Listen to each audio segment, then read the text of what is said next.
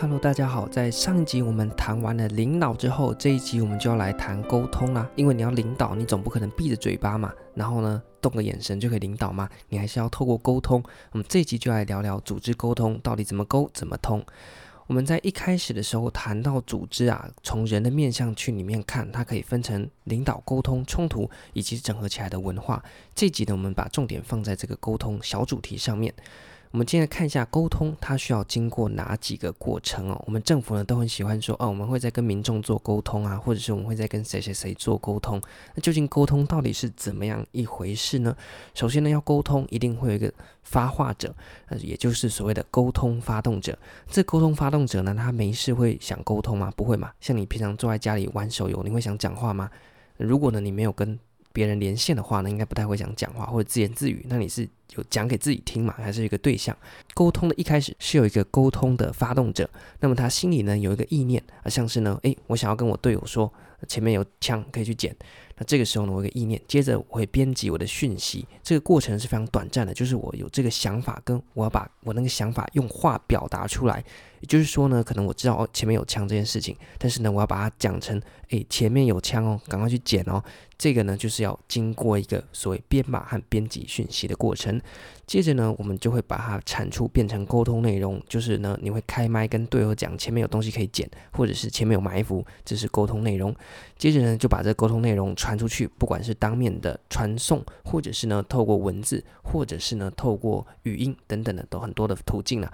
接着就会有讯息接收嘛，你有送就会有接收，那中间这个我们就叫做沟通的过程。但是谁接收呢？就是沟通的接受者。就是你想要对话的那个对象了，所以他也可能没收到啊，那这个沟通就失败。好，那假设今天他有收到的话呢，他会马上清楚知道你要干嘛吗？他要先进行讯息的解读，像是呢，在一个影片啊，大家不晓得有没有看过？要不要吃哈密瓜？吃哈密瓜？要不要吃？哎呀，吃什么呀啦！那就是呢，他。在编码的时候呢，没有编好，他把哈密瓜讲成了哈密瓜，所以里面的人呢就不晓得什么是哈密瓜，所以在讯息解读的时候呢，他就解读不出来到底要吃什么，他只听到说要不要吃哈密瓜，但是他就不晓得。到底要吃什么东西？OK，所以你要清楚的讲说你要不要吃哈密瓜，这样里面的那个厕所的人呢才会知道说啊，诶，你的问的东西是什么？你解读完之后呢，他才能进行所谓的行动，也就是呢，他回答你说好，那我要吃，或者是呢，我不要吃，这样子，最后呢就可以达成我们沟通的效果。像是你在打手游，你要叫队队友来支援你，或者是叫队友来帮你补血，这时候呢，你要清楚的传送，啊，告诉他呢你的这个需求和你的位置等等资讯，他收到了之后呢，采取实际的行动过来帮你补血啊，或者是之类的，这样子，这个沟通呢就是一个完整有效的沟通。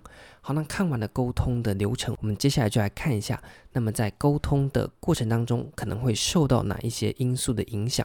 这些因素呢，也就是。今天组织内部成员之间在做沟通，或者是领导者在做沟通的时候呢，可能啊成功或者是失败的原因，你也可以把它放在说，那政府和人民在做沟通的时候呢，可能因为哪一些因素，那导致沟通是有效的，或者是呢越做越惨的。那上面那个流程你也可以想想看啊，沟通的发动者可能是政府，那政府有一个政策想要跟民众做沟通，那把那个流程你自己想一遍啊，这样就可以更清楚了。那么我们来看一下具体有哪一些因素可能会来影响到我们的沟通进行呢？首先，我们就配合着这个程序啊，就是沟通的流程来看哦。在沟通发动者的部分呢、啊，我们首先可以说他的意识和认知。假设这个沟通发动者本身的认知呢就偏误，或他意识就不清楚，那他当然呢，你看一开始意念就已经很模糊，他怎么样去把它进行有效的编辑？像是呢，你可能要去买麦当劳。然后呢，你可能心里三心两意，到底要吃汉堡还是要点炸机？那你自己都还没有很清楚的时候呢，那你怎么样子去有效的告诉店员说你要吃什么呢？对不对？所以就是涉及到沟通者本身他的条件、他的意识是不是清楚，他的认知是不是明确？那接着呢，在发动者 OK，他有清楚的意识与认知之后呢，他可能呢也受到了第二个因素，就是资讯量的影响。那有时候呢，我们看到网络上面会有一些梗图啊，或者是一些迷因的影片啊，他就说这个资讯量太庞大，那导致呢一时间无法理解啊，所以呢，你的资讯量也是影响到沟通能否顺利的其中一项因素。像是呢，今天诶，我说我要点一个汉堡，那你很清楚知道说哦，那我就要汉堡，这个资讯非常明确。但有人呢，可能帮全班点餐啊，所以我有四十几样的不同的要求，可能有的要加大，有的不加盐，那有的饮料要加糖，有的三分糖，有的七分糖等等啊。当资讯量太过庞大的时候呢，就会导致沟通啊产生阻碍。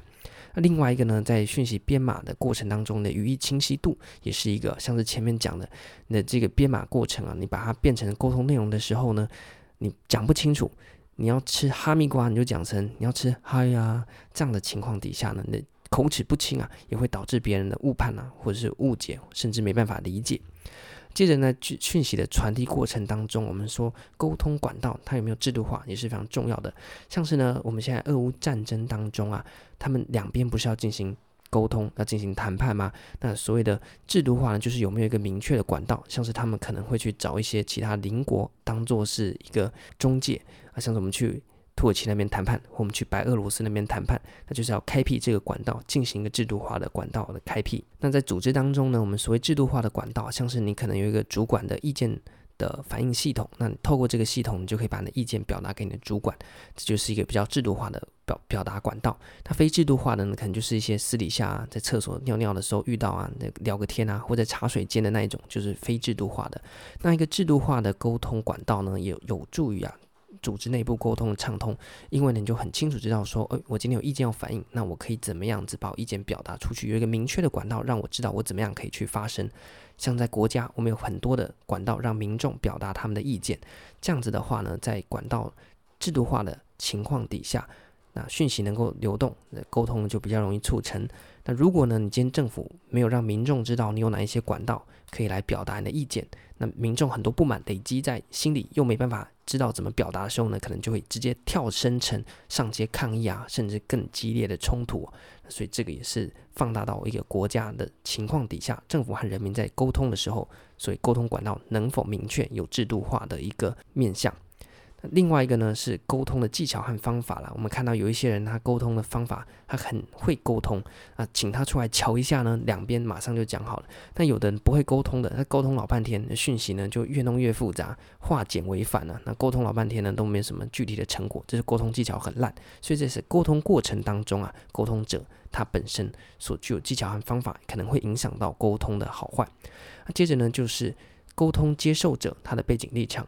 假设呢，今天两个立场差很远的人，那你要沟通的时候呢，你一定要想办法。我们说所谓的设身处地为他人着想嘛，对不对？所以假设你今天是一个跟一个小朋友在沟通，那你一定呢不能用大人的方式，你要用小朋友的立场想说，诶，那他有哪一些立场？那我要怎么样的方式来诠释我想表达的东西？他比较有办法接受。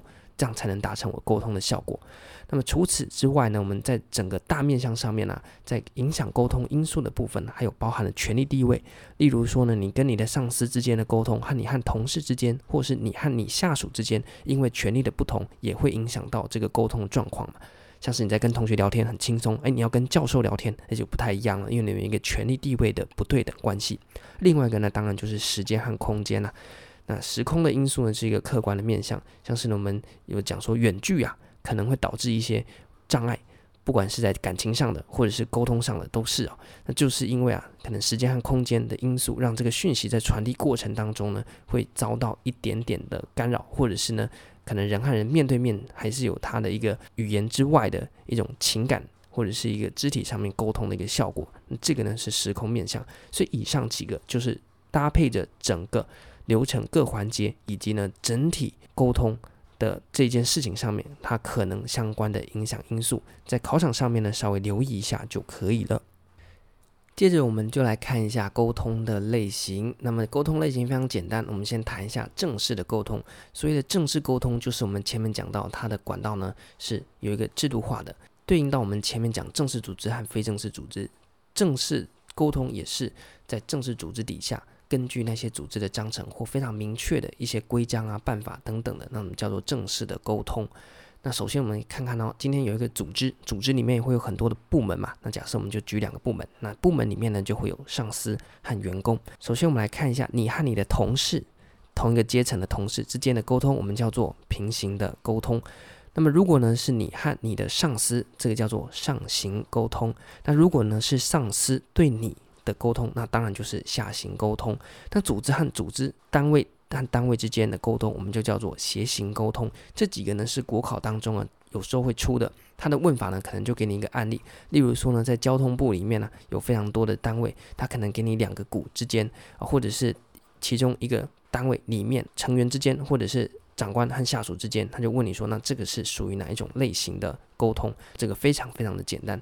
那除了正式沟通以外呢，还有非正式沟通。那非正式沟通的是什么呢？就私底下的那些耳语啦，像是你和同事呢在茶水间的那些聊天，就是非正式沟通。